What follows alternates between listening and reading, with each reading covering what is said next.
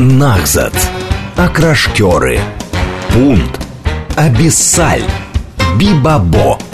Это существующие слова или выдуманные? Что они означают? И чего еще мы не знаем о родном языке? Авторская программа Евгении Фоминой «Русский язык». Говорит Москва, говорит правильно. Программа предназначена для лиц старше 16 лет. 12:07 в Москве. Программа «Русский язык», радиостанция «Говорит Москва». Меня зовут Евгения Фомина, я рада вас приветствовать. Эфир прямой сегодня. У нас в гостях, я сегодня не одна, писатель, драматург, член Союза детских и юношеских писателей России Екатерина Бордон. Кать, привет. Привет. Как здорово, что ты пришла, мы будем разговаривать с тобой о книжках. Это мое любимое, на самом деле.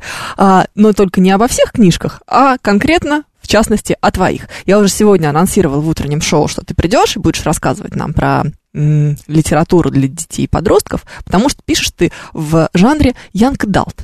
Я, на самом деле, такой немножко мастер на все руки.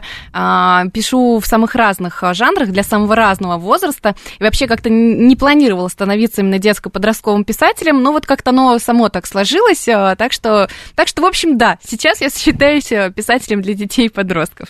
Young Adult — это что? Хороший вопрос. Хороший еще и потому, что это термин такой в нашей стране немножко плавающий. Получилось так, что под Young Adult как-то вот кто что хочет, то и как-то вот подгребает. Может, если такой немножечко ликбез, да, вот такой краткий, образовательный, минутка познавательная, то у нас есть литература подростковая, условно назовем 13-15 лет, Young Adult, это 15-20 лет, и New Adult. Это 20-25 лет, вот так вот. Да. Ничего себе! Вот так, да. И все это литература неопределенного жанра, да, то есть в литературу Young Adult входят самые разные жанры. Это реализм, это и фэнтези, фантастика, мистика, любовные какие-то истории, романтические.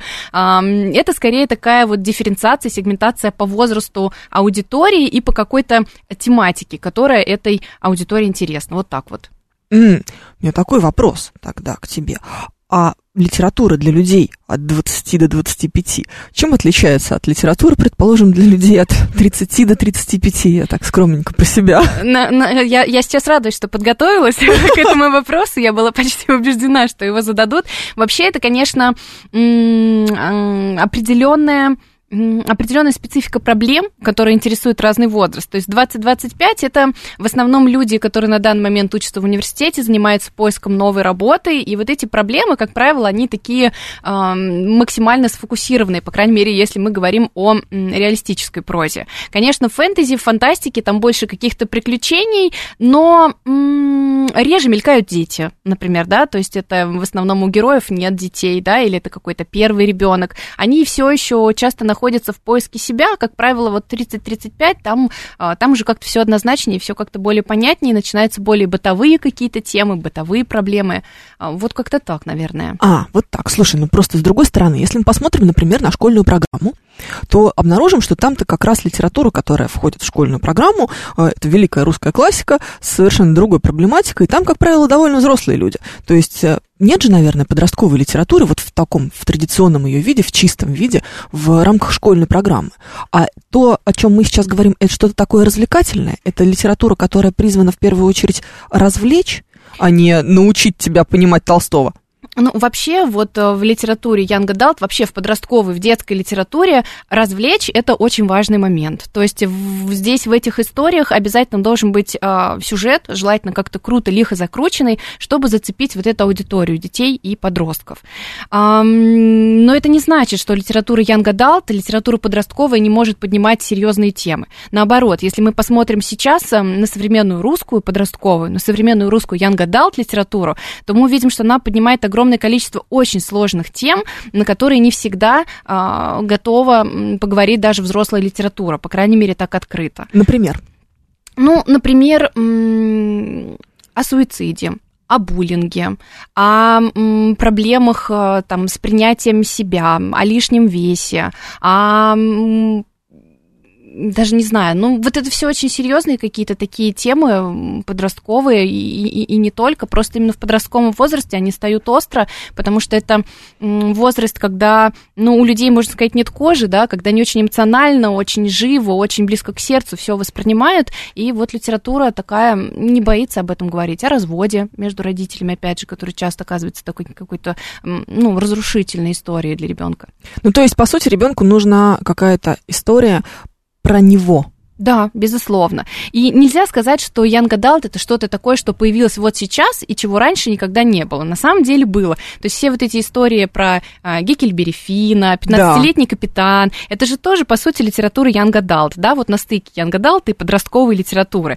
Просто раньше не выделяли так как-то сильно ее, да, и вот были определенные периоды, когда она вдруг исчезала, вот я вспоминаю просто себя, если не брать литературу, которые мы в школе проходили, да, то вот какие-то детские книжки, потом какой-то провал, а потом уже взрослые книжки. То есть я читала в детстве, а в подростковом возрасте, помимо школьной программы, я как будто и не понимала, что мне читать, как будто не существовало книжек для меня, или до меня они, может быть, как-то не доходили. Здрасте, да? А детские детективы, я тут недавно их вспоминала, это был такой вообще сумасшедший я писала об этом пост, у меня было просто безумное количество комментариев, потому что оказалось, что все с ума сходили по книжкам Екатерины Вильмонт. Да, ну я помню, еще вот была серия, по-моему, «Черный котенок». Это она и есть, да, вот как раз она. Ну... И это же пользовалось жутким спросом, жуткой популярностью. Я даже вспоминала, что иногда я приходила из школы, у нас была радиоточка дома в квартире, и бабушка ее все время оставляла включенной. И там днем, как раз когда заканчивались уроки, были аудиоспектакли или аудиокниги по этим детским детективам, прям специально для подростков. Мне кажется, что это прям такой классический хрестоматийный пример. Да, но здесь, скорее, может быть, эта история как-то обо мне, как писатель и как читатель. Я вот детективы, честно скажу вам, обхожу стороной, то есть как-то это совсем меня... Я не умею их писать. Вот детективы-хорроры — это то, что мне совсем не дается. Я очень люблю экспериментировать с жанрами, постоянно экспериментирую, пробую. И детективы и хорроры я тоже пробовала писать, но вот как-то слабовато у меня получилось. Про хоррор мне сказали, что это не страшно и местами смешно, а про детектив, что все стало понятно, вот как бы с первой строчки фактически. Вот. Ну и, может быть, это вот как раз моя детская травма какая-то, да, что я не читаю и писать не могу детективы. Но в целом, да. А что ты любишь писать? Я люблю, наверное, больше всего писать реализм. То есть писать все как есть, по крайней мере, на мой взгляд, как я это вижу, как чувствую. Ну и фэнтези очень люблю, магический реализм, да, такой на стыке, когда в нашу жизнь реальную проникают какие-то вот непонятные нотки магии, и читатель сам вправе решить, это что-то привиделось или это действительно было. Вот так. Наверное, это три моих таких любимых самых жанра. Реализм. Вот, это же очень сложно из позиции взрослого человека написать что-то, что действительно волнует подростка. Потому что, ну, как будто бы, мне так кажется, сегодняшние подростки очень сильно отличаются от тех подростков, которыми были, например, мы. Признаюсь честно, как будто бы, мне тоже так кажется. То есть здесь я тоже чувствую... некую оторванность, может быть, да, вот от современной подростковой аудитории, именно от того, как она говорит, думает, не знаю, это сложно. И здесь для меня, как для писателя, самое важное, да, это все равно находить какие-то свои пути, какие-то лазейки, чтобы в этот подростковый мир каким-то образом проникать. Честно скажу, я не знаю, как это работает, но вот я писатель, у которого в голове просто в какой-то момент начинают говорить какие-то люди, вот, и чаще всего это подростки. И они говорят какую-то историю, рассказывают каким-то своим языком. Не знаю, как это работает. Это магия вот тоже, вот какой-то магический реализм вот, в нашей реальной жизни. И вот они подростки. Они говорят, я записываю, докручиваю, превращаю это в историю, но в целом как-то вот так получается. Это про тебя книжки? Ну, про тебя тогдашнюю, про тебя сегодняшнюю? Или это все-таки что-то совсем оторванное от тебя? Как нет, это никогда не оторвано от меня, как от писателя, и вообще совершенно оторвать от себя свою книгу невозможно. Хочешь, не хочешь, а ты как писатель, ты как человек все равно каким-то образом в эту историю приберешься, второстепенных, не второстепенных персонажей, какие-то воспоминания, какие-то истории важные, может быть, из детства. Я думаю, здесь важно не переборщить с собой, да, то есть не пытаться выдавать свой подростковый опыт за опыт современного подростка, потому что сейчас, ну, жизнь у них другая, они окружены разными вещами. Но, тем не менее, очень важно оставаться актуальной. То есть слушать подростков, я постоянно их подслушиваю, я подслушиваю их в метро, там, на площадках, на качелях, когда забираю своих детей там со школы. Очень важно слушать, как они говорят, о чем они говорят, что их беспокоит. И о чем же они говорят, что их беспокоит. Просто, знаешь, сегодня абсолютно в тему. У меня есть небольшой телеграм-канал, и сегодня у меня попало... Вдруг неожиданно в мой пенсионерский абсолютно канал пришла девочка 16 лет комментировать пост про воспитание детей. Сказала, что она вот уже год ходит к психологу, что она прорабатывает агрессию по отношению к родителям, накидала еще каких-то психологических терминов, я поняла, что я ни черта не поняла, и подумала, господи, деточка, ну тебе 16 лет, какой психолог, какая агрессия, что вообще, о чем ты? И ну, это продемонстрировало мне настолько... такую мою полнейшую оторванность от того, что их сегодня беспокоит, что я почувствовала себя какой-то бабкой древнючей. При том, что у меня есть ребенок, которому 11 лет, и у меня есть падчерица, мы с ней тоже очень близки, но ей 23 уже. И все равно вот этот вот 16-летний комментарий об агрессии по отношению к родителям и большим количеством вот этих психологических терминов, он меня просто поразил. Я прям думаю об этом весь день. Да. Ну, мне кажется важным сказать, что в какой-то сердцевине мы все равно остаемся одинаковыми.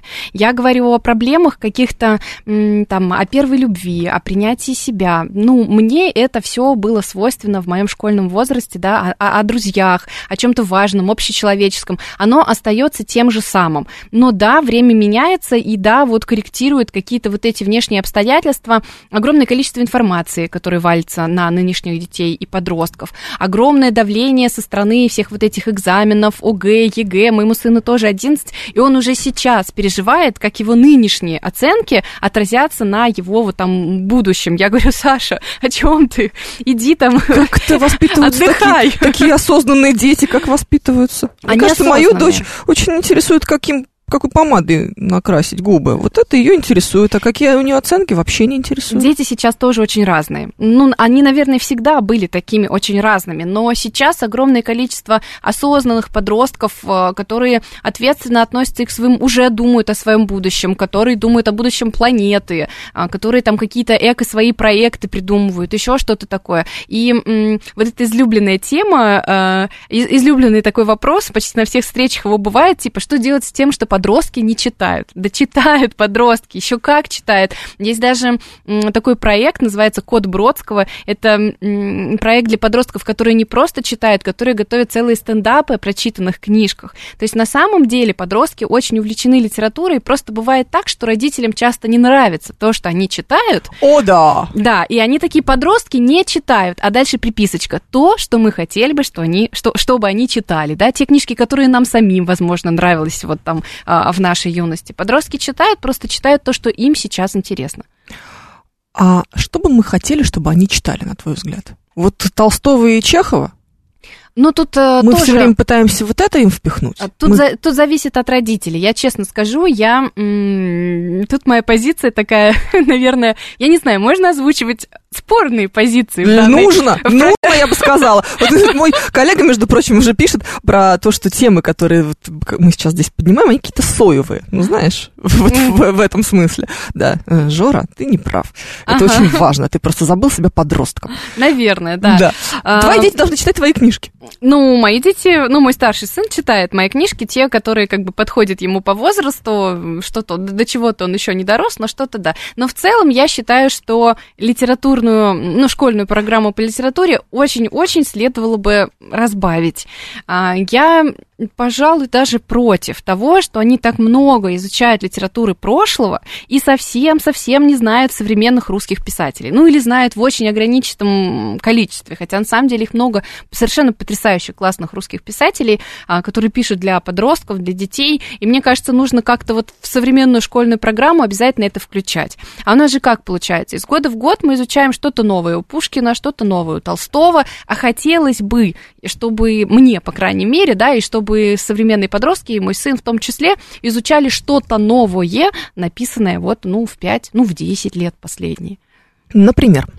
Нам огласите весь список, пожалуйста. Хорошо. Я, например, люблю очень Нину Дашевскую. Опять же, можно Екатерину Бордон прочитать здесь присутствующих. Екатерина Бордон у нас в гостях. Сейчас, друзья, если вдруг вы не в курсе. Да, а вдруг кто-то только подключился и такой, что за женщина, о чем она рассказывает. Так вот, просветили. Вот, как я и сказала, да, Екатерина Бордон, Нина Дашевская, Дарья Дацук. Вообще, мне кажется, стоит обратить внимание на определенные издательства, потому что есть издательства, которые считаются такими классиками, можно даже сказать, современной подростковой литературы. Это «Самокат», например, да. Мы сегодня вспоминали с тобой его. Да, это, например, «Волчок», совершенно прекрасное издательство, «Пять четвертей», сравнительно новое издательство. То есть сейчас вообще такой некий бум подростковой литературы, литературы для подростков, и очень многие издательства организуют какие-то свои импринты, да, вот отдельные подразделения, чтобы печатать книжки именно для детей и подростков, потому что спрос на нее огромный. И, кстати, не только у подростков. Подростки читают сейчас как? Бумажную книжку, электронную книжку, аудиокнижку? Мне, наверное, сложно ответить на этот вопрос. У меня нет под рукой какой-то конкретной статистики. Да, и по ощущениям, просто по ощущениям. Да. Мне кажется, скорее все-таки, наверное, электронную книгу они читают вот так. Возможно, 50/50. Не знаю. Нет, все-таки, наверное, электронную книгу. Вот здесь я вспомнила, кстати, интересный момент. Я иногда езжу в школы, рассказываю о своих книгах. И вот на одной такой встрече я задала тоже такой вопрос. А вот как вы читаете, там, друзья, электронные книги или бумажные? Давайте поднимайте руки, кто бумажные, поднимайте руки, кто электронные. Тоже из такого любопытства. И присутствовала на этом уроке учительница литературы, которая сказала, да все они бумажные читают. Вот. А на самом-то деле гораздо больше рук поднялось именно за электронные книги. Даже комиксы читают в электронном варианте очень многие. Просто я про себя сама уже не помню, когда я последний раз держала в руках бумажную книгу. Так, чтобы прям читать ее с листочка. Это всегда либо электронный вариант, либо, соответственно, аудио. Мне кажется, чтобы развеять некую такое, может быть, стереотип, да, о том, что вот сейчас век такой цифровизации, достаточно сходить на какую-нибудь книжную ярмарку, потолкаться у входа совершенно какое-то нереальное количество часов, не иметь возможности протиснуться к стенду, чтобы посмотреть. Буквально на прошлой неделе. Да, вот я была как раз на этой ярмарке, и ММКЯ тоже, кстати, выступала на круглом столе про литературу Young Adult, очень интересным. Огромное количество народу приходит, покупает, уходит со стопками книг просто какими-то нереальными. Я сама не удержалась. Я на каждую книжную ярмарку прихожу с четким: Катя, ты не будешь покупать книжки. А ухожу оттуда со стопкой мыслями, ладно, понять и простить. Понятно. Друзья, у нас прямой эфир, поэтому вы можете к нам подключаться. Наши координаты. СМС-портал +7 925 488 948. Говорит МСК-бот латиницей в одно слово и 7373948, телефон прямого эфира. Подростки, которых мы видели в литературе прошлого, отличаются от подростков, которых мы видим в литературе сегодняшней? Я думаю, да. И, как мне кажется, самое главное отличие в том, что раньше вот эта литература взросления чаще всего сразу предлагала нам готового идеального героя. То есть мы видели героя, который и благородный, и готов за других вступаться, и вот он честный, и весь он такой правильный. А современная литература, как мне кажется... Том Сойер. Вот уж кто честный, правильный. Может, он некое такое исключение исправил, да, не знаю. Вот. Сейчас же тоже очень много вот такой, как литературы про каких-то двоечников веселых, такой смешной. Может быть, это тоже разные немножко книжки, да, вот какие-то такие немножко посмеяться и книжки, которые предлагают нам некий образец. В общем, по моим ощущениям, да, сейчас больше книг про совершенно неидеальных каких-то вот людей, про подростков, которые как раз проявляют агрессию, которые там с родителями там спорят, могут как-то там, не знаю, взбрыкнуть, еще что-то такое. В общем, мы имеем не идеального героя, который вместе с читателем проходит определенный путь. Вот в литературе есть такое понятие арка персонажа. И вот этот персонаж, начиная с какой-то своей проблемы, да, вот с какой-то своей неидеальностью, находит в себе силы ее преодолеть, как-то важно вот эту свою проблему решить, принять. И мне кажется, что современная литература, она больше как раз о вот этом пути героя. Получается, что... С другой стороны, когда ты подросток, да нет, вообще, когда ты человек просто, тебе же хочется ассоциировать себя с каким-то героем. И хотелось бы, чтобы это была принцесса. Ну, нет? Ну, спорный вопрос. Спорно? Сейчас, конечно, и нет ничего плохого в том, чтобы ассоциировать себя с принцессой, на мой взгляд, правда. В том, чтобы там любить красить губы, там смотреть что-то про макияж, тоже ничего плохого нет. Но, тем не менее, опять же, очень разные современные подростки, кто-то хочет, а кто-то категорично против того, чтобы его там ассоциировали с принцессой, спасали, выручали там и так далее. Вот, поэтому... Я просто к тому, что как будто бы хотелось бы видеть какой-то некий идеал в литературе или в кино, или, чтобы представлять себя, что вот ты такой же. А не себя настоящего со всеми своими проблемами, прыщами, лишним весом и какой-то дичью в голове. Да, я поняла, но по моим ощущениям...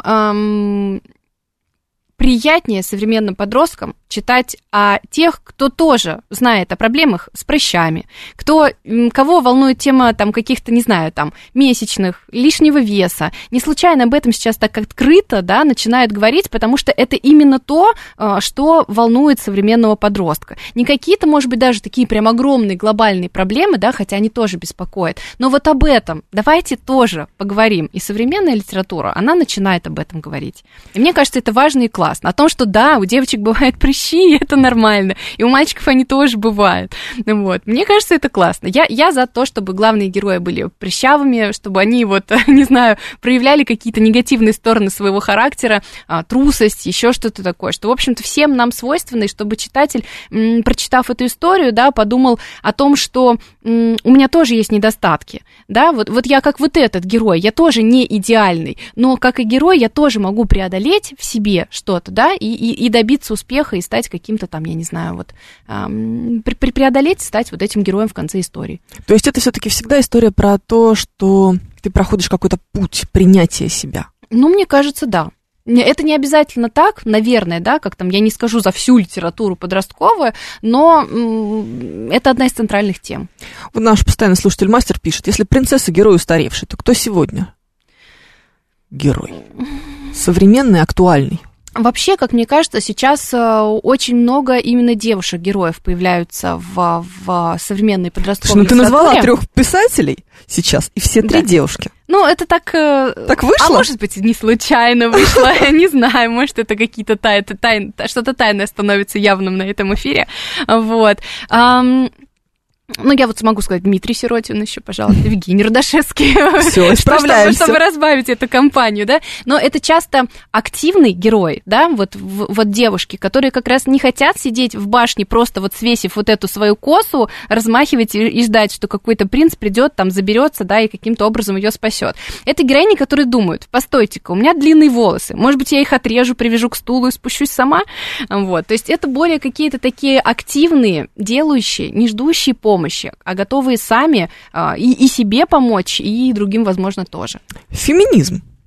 В лучшем его проявлении. Да, в лучшем его проявлении. Не какой-то такой карикатурный, да, а именно вот такой абсолютно правильный, здоровый феминизм. Слушай, ну карикатурного тоже достаточно. Вообще, в принципе, в повестке.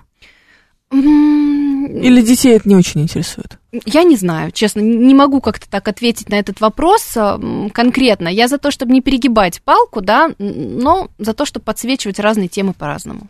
У нас сегодня в гостях Екатерина Бордон, писатель, драматург, член Союза детских и юношеских писателей России. Впереди у нас выпуск новостей, потом реклама, потом продолжим. Нахзат, окрашкеры, пунт, абиссаль, бибабо. Это существующие слова или выдуманные? Что они означают? И чего еще мы не знаем о родном языке? Авторская программа Евгении Фоминой «Русский язык». Говорит Москва, говорит правильно. Русский язык на радиостанции «Говорит Москва». Мы продолжаем. Меня зовут Евгения Фомина. Сегодня у нас в гостях писатель, драматург, член Союза детских и юношеских писателей России Екатерина Бордон. Мы говорим о подростковой литературе, литературе Young Adult. Ты нас просветила, что это такое. И обсуждаем, в общем, обсуждаем то, что читают наши дети. Мы с тобой во время рекламы обсуждали, как ребенка уговорить читать что-то новое. Ну, то есть... Вот это классическая история. У моей дочери есть любимая книжка. Точнее, серия любимых книжек. В частности, это мог бы быть и Гарри Поттер у кого-то. В моем случае это «Часодеи». И они по 15-му разу читаются. И на любое предложение: «Кисуня, давай, может быть, вот это?»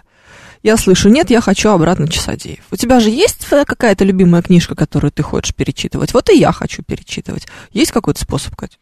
Ну, на самом деле, распространена такая история. У моего сына тоже есть такая книжка. Это, кстати, Гарри Поттера, прочитанная, заслушанная, не просто до дыра, до какой-то совершеннейшей уже прозрачной сеточки, паутинки, летающей в воздухе. Но в целом, как вариант, мне кажется, можно искать что-то подобное. И либо прочитав эту книгу, либо аннотацию, да, ну, попробовать заинтересовать, да, рассказать: слушай, а здесь вот так, а здесь тоже школа магии, а здесь только другая, а здесь вот герой вот такой, может быть, такой вариант.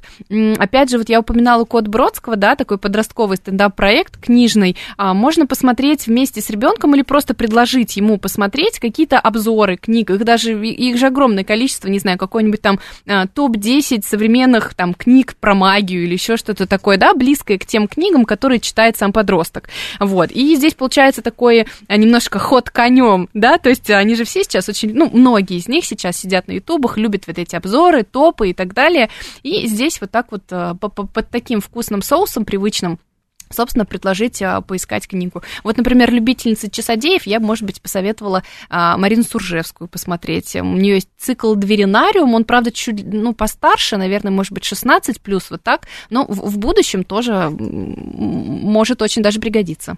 Вот эта градация, кстати говоря, 16+, 12+, 14+, насколько она тебе кажется правильной в том смысле, что нельзя давать ребенку 11 лет книжку с кодом 14+.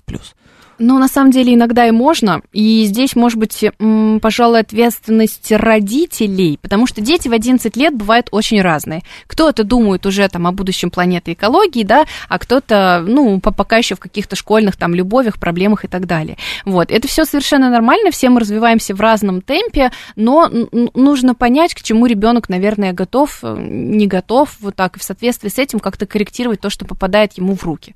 А может быть, и не корректировать, вот не знаю, некий такой спорный вопрос. Ну, просто как будто бы мы-то росли в этом смысле, чего вот с полки взял, то и читаешь. Да, и мама такая: о, «Унесенные ветром» в 12 лет, самое время, нормально, ладно. Ну, так же это все происходило. И вроде...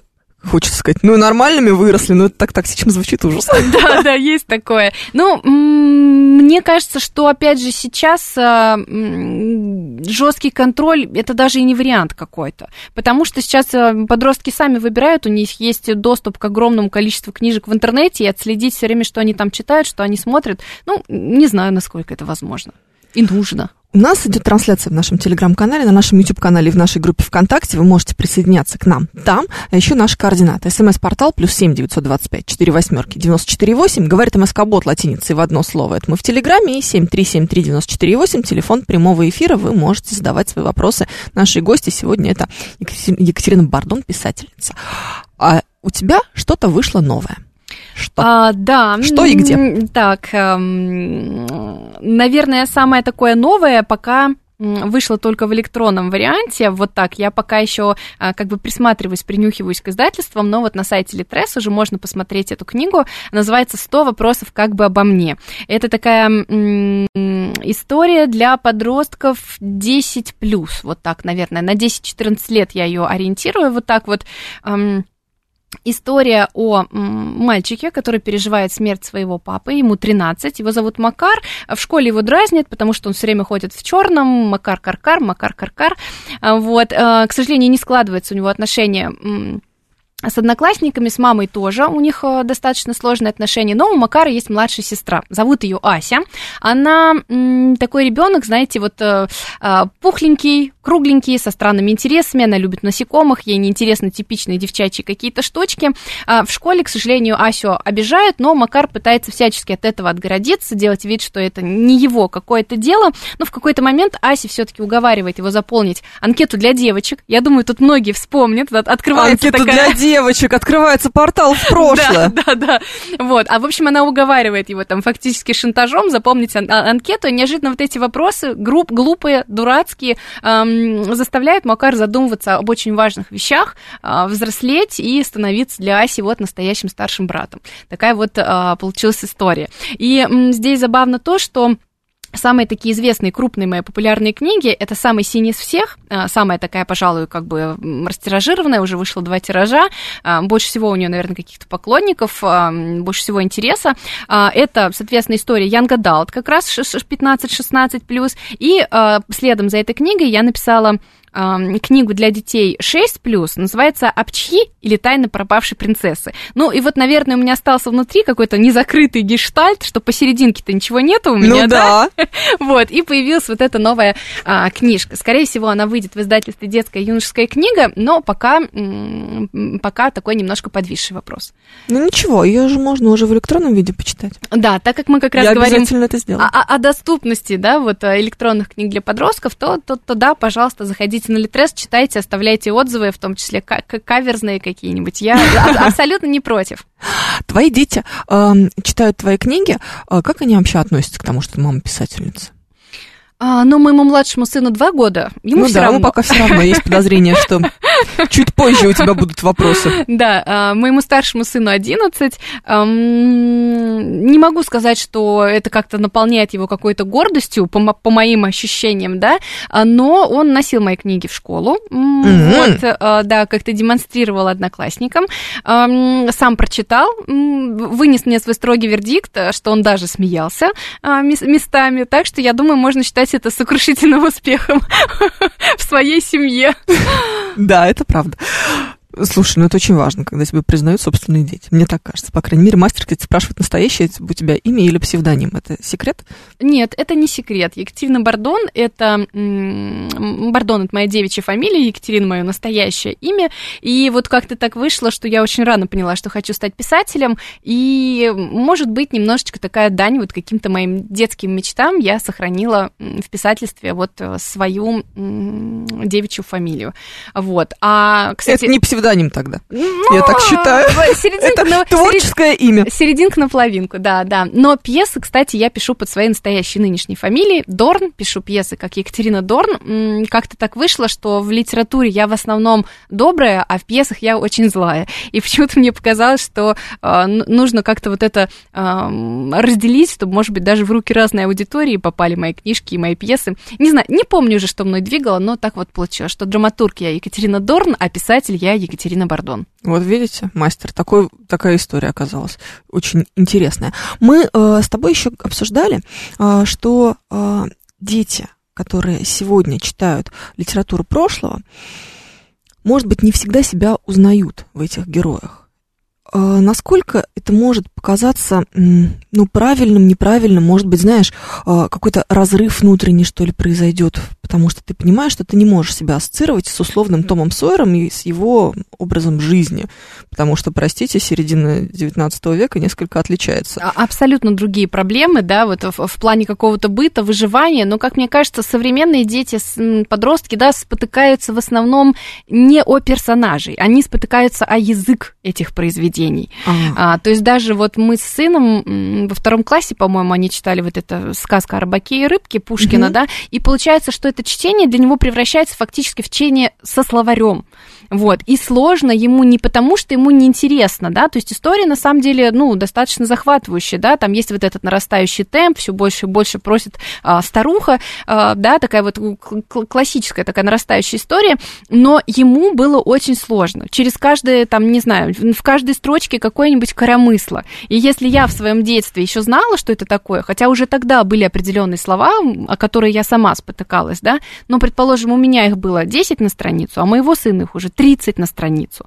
То есть здесь не вопрос в том, что ему неинтересна эта литература, все-таки ему сложно читать вот этот устаревший для него язык. Устаревший язык. Ну, кстати, мне кажется, что с Томом Сойером такого нет. Все-таки его переводила Рита Райт-Ковалева и Чуковский переводил.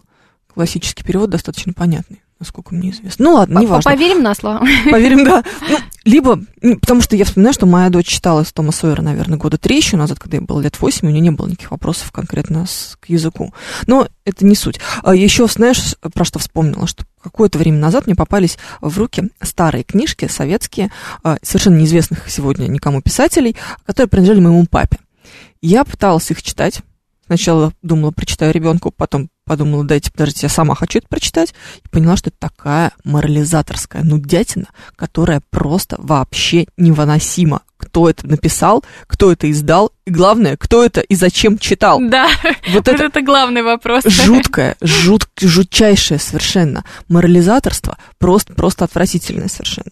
Это, мне кажется, что детям вот книги, которые вот настолько сильно давят, просто нельзя давать. Или... И нам так кажется, и они не видят этого давящего морализатора. Нет, современное издательство просто мгновенно выдаст красную карточку писателю, который пришлет свою рукопись, вот такую, которая учит, которая показывает, как правильно, морализаторствует, потому что современные подростки категорично вот этого не любят, какого-то вот этого поучающего тона, и он разрушает доверие между писателем и читателем, потому что появляется ощущение, ты меня не понимаешь, ты писатель, ты меня чему-то учишь, но ты меня не видишь, ты меня не знаешь, не понимаешь.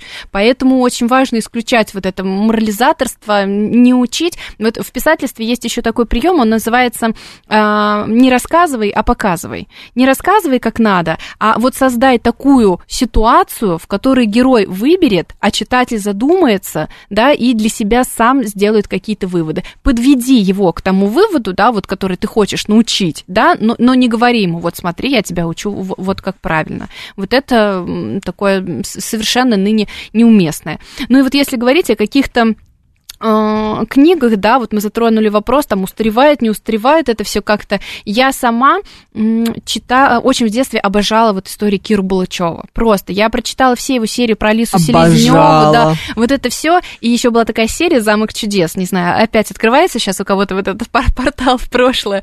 Я очень сильно любила вот эту серию «Замок чудес», и недавно задалась целью вот самой своей любимой книги, вот которую я помнила, как совершенно вот ночью читать, не оторваться, купить их для своего старшего сына. Я их купила, он их ни разу не открыл. Вот. Более того, я сама открыла вот любимые там свои 100 лет вперед и подумала, как же медленно она начинается. Когда уже что-нибудь начнет происходить? Другой темп у нынешних книг. Вот, наверное, тоже отличие важное такое. Сейчас очень быстро начинает развиваться. Нет вот этого «дом стоял там-то, улица была такая-то, а здесь жил там, не знаю, башмачник, а здесь жил кто-то». Сейчас сразу. Ты Мэри Поппинс начала, как будто бы, да? «Дом номер 17 по Вишневой улице». Сейчас практически сразу начинается вот это какое-то действие, активность, или сразу мы попадаем внутрь героя, в его проблему какую-то. То есть либо внешний, либо внутренний конфликт, да, у персонажа мы видим практически сразу.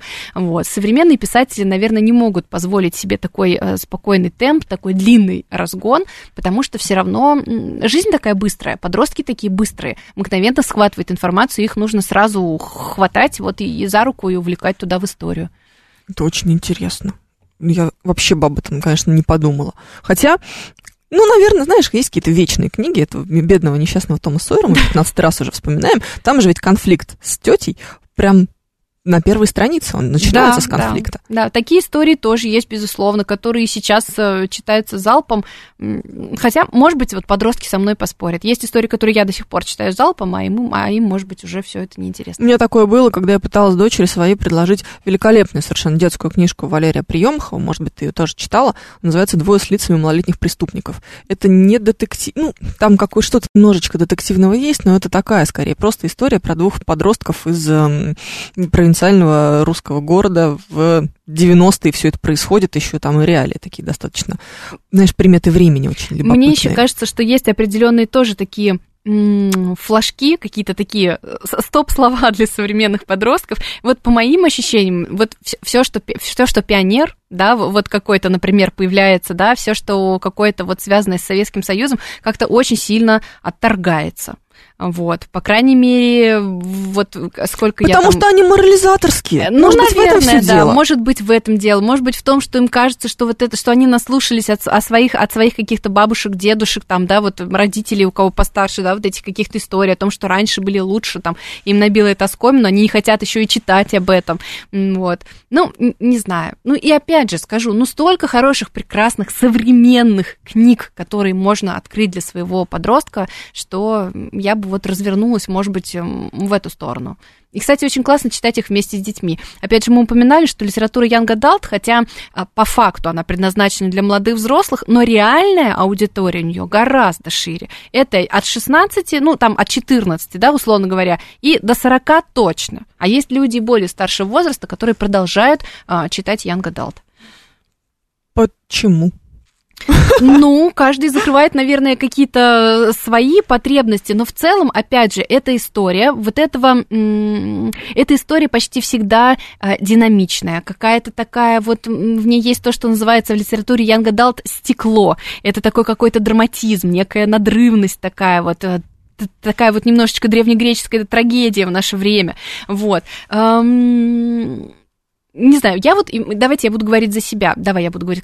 Я читаю тоже Young Adult, залпом читаю подростковую литературу, именно потому, что мне кажется, что в подростковом моем возрасте никто со мной открыто на эту тему не говорил. Многие темы были какие-то не то чтобы табу, но говорить о них было не принято. О каком-то первом, может быть, там, ну, даже там вот сексуальном том же опыте, да. Вот в моем вот подростковом возрасте никто об этом не говорил. Сейчас об этом говорят гораздо, как бы, громче, и мне кажется, это важно, и вот какие-то, наверное, вот я закрываю свои вот эти потребности внутренние, когда читаю эту историю.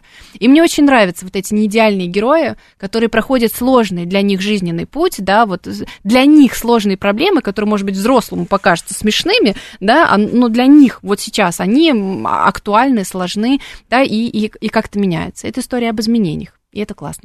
Это очень интересно. То, что ты сейчас рассказываешь, на самом деле, правда, мне кажется, многих из нас должно простимулировать к тому, чтобы прочитать что-нибудь из современной подростковой литературы. Может быть, это поможет нам понимать наших детей лучше. Про морализаторство я вспомнила. Это чудесную историю Николая Носова. Все, конечно, знают, автора нашего знаменитого «Незнайки», но у него были же еще и рассказы про Мишкину кашу, ну, ты помнишь, совершенно изумительные рассказы, совершенно изумительные. Да, но нет. Ты сейчас удивишься, потому что я в свое время... У меня, правда, довольно впечатлительный ребенок был в раннем возрасте, сейчас, может быть, чуть меньше, но я помню, что я читала еще ей, то есть, значит, ей не было там лет 7 еще, она слушала книжки, которые я читала. Это был рассказ, который называется «Огурцы». Ты, наверное, его помнишь. Там двое мальчишек шли мимо колхозного поля, натырили огурцов, гордо принесли маме. Мама сказала: какой кошмар, немедленно идите, верните. Она сказала, на что мальчик сказал: как же так, там же сторож, он с ружьем, он меня застрелит, он меня убьет. Мама сказала: пусть лучше у меня вообще не будет сына, чем будет сын вор. Моя дочь рыдала часа полтора. Да, но, может быть, это немножечко более в лоб, да? Я так смотрю на это и думаю: господи, а ведь мне было норм. Ну, то есть, я этот рассказ очень хорошо помню в своем детстве, у меня не было никаких... Да, у нас, в принципе, была крепкая психика такая. Да, знаешь, так как-то пожестче мы были немножечко. Вот эти нежные снежинки-бабочки, которые... Мама, ну неужели так может настоящая мама сказать ребенку?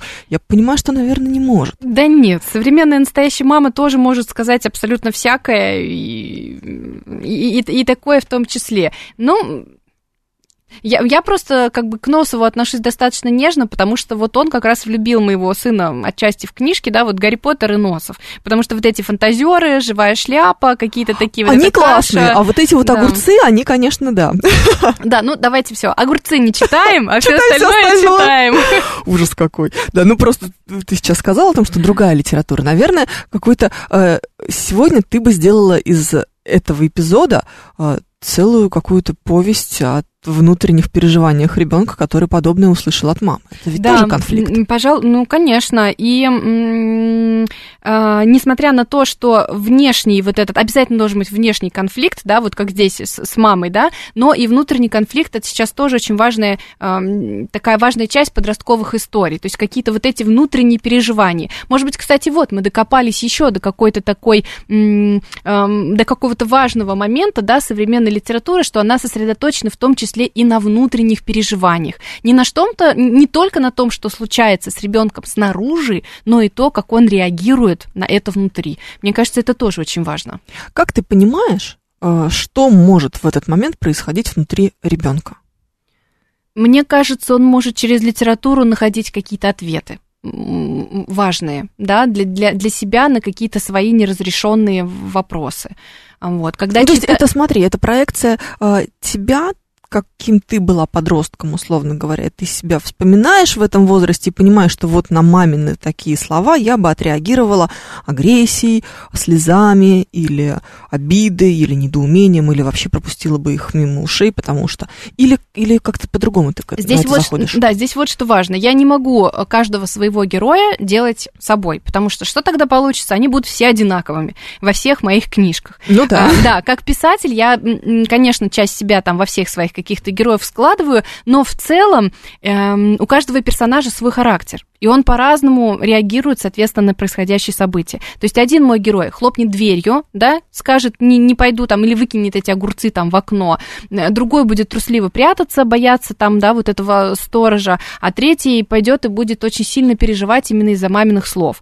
То есть мы создаем разные характеры, и как раз большое количество литературы дает возможность подростку найти того созвучного с ним персонажа, да, вот которому он поверит, которому ощутит доверие, а я тоже так чувствую, и, может быть, вот что-то важное для себя из этого всего вынесет. Как ты думаешь, лет через 100 классические сказки будут забыты или переписаны? Интересуется наш слушатель.